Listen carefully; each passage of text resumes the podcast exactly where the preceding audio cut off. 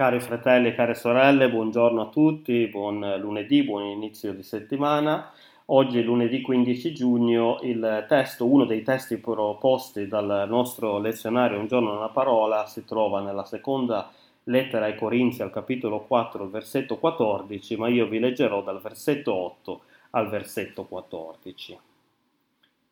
Noi siamo tribolati in ogni maniera, ma non ridotti all'estremo. Perplessi ma non disperati, perseguitati ma non abbandonati, atterrati ma non uccisi. Portiamo sempre nel nostro corpo la morte di Gesù, perché anche la vita di Gesù si manifesti nel nostro corpo. Infatti noi che viviamo siamo sempre esposti alla morte per amor di Gesù, affinché anche la vita di Gesù si manifesti nella nostra carne mortale.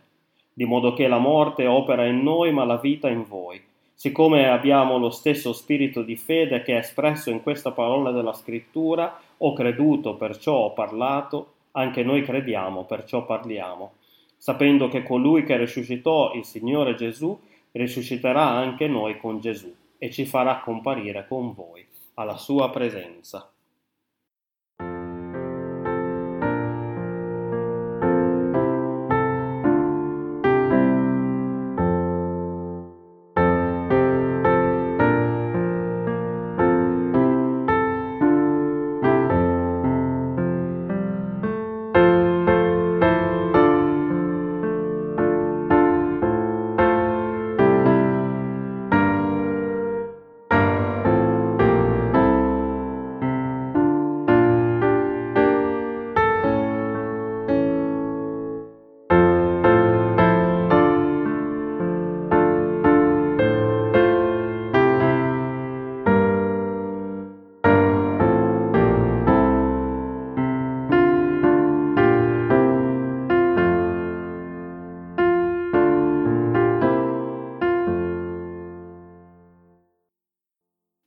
Tra le cose a cui noi come cristiani non possiamo assolutamente rinunciare, come fatto storico realmente accaduto, il più importante di tutti è certamente la resurrezione di Gesù.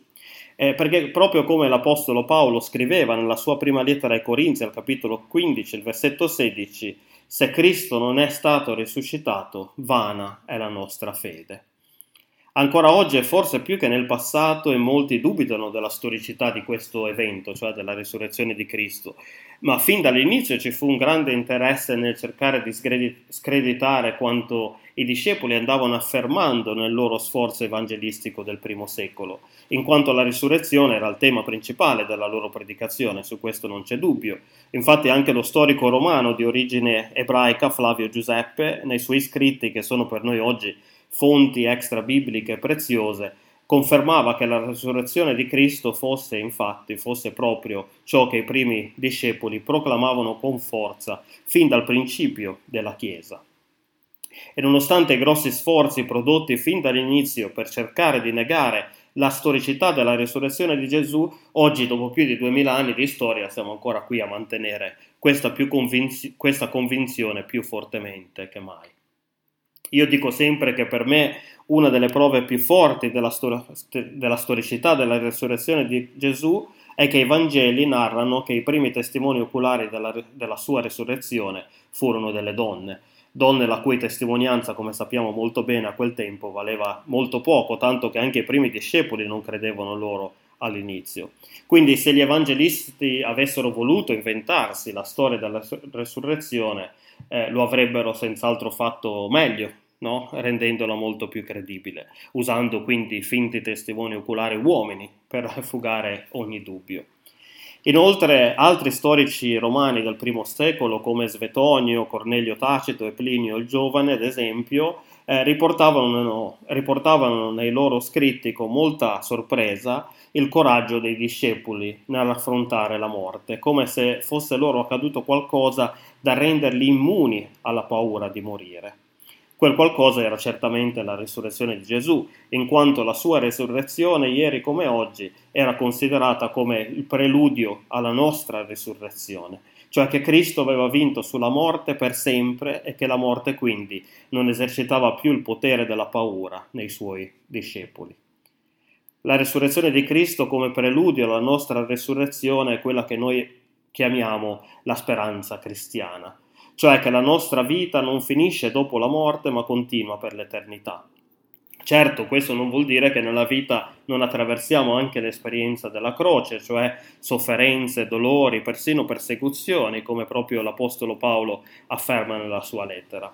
Al capitolo primo del secondo, della seconda lettera di Corinzi, infatti, eh, Paolo dichiara che lui e i suoi discepoli e i suoi compagni di viaggio erano stati molto provati, persino, scrive Paolo al versetto otto del capitolo primo, provati oltre le loro forze. E anche nei versetti che abbiamo appena letto, al, vers- al capitolo quattro, l'Apostolo scriveva che erano stati tribolati in ogni maniera, perplessi, perseguitati, atterrati, di essere sempre stati esposti alla morte. Ma proprio perché hanno e avevano riposto la loro piena fiducia nella resurrezione, Paolo e i suoi compagni di viaggio trovavano la forza, nonostante tutto, di andare avanti in previsione poi della gloria futura.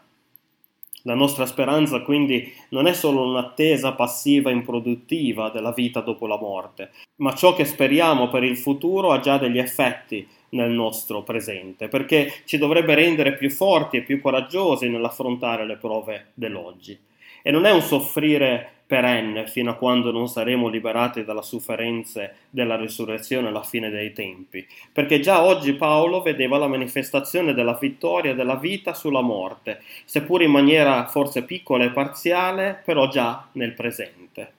E queste piccole e parziali vittorie presenti della vita sulla morte vengono dalla forza che il Signore ci dà nel passare attraverso persino le più grandi prove della vita, che seppur non spariscano magicamente di fronte a noi, riusciamo a passarci attraverso e a superarle proprio grazie al suo sostegno.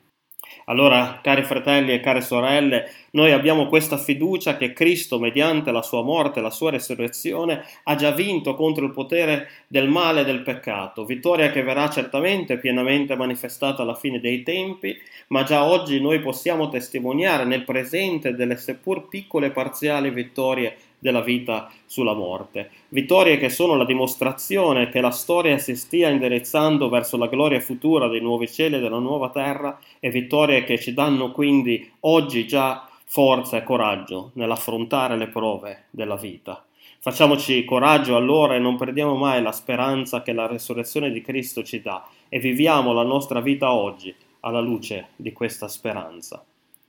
Che il Signore vi benedica, benedica la vostra settimana, benedica la vostra giornata, e a presto. Amen.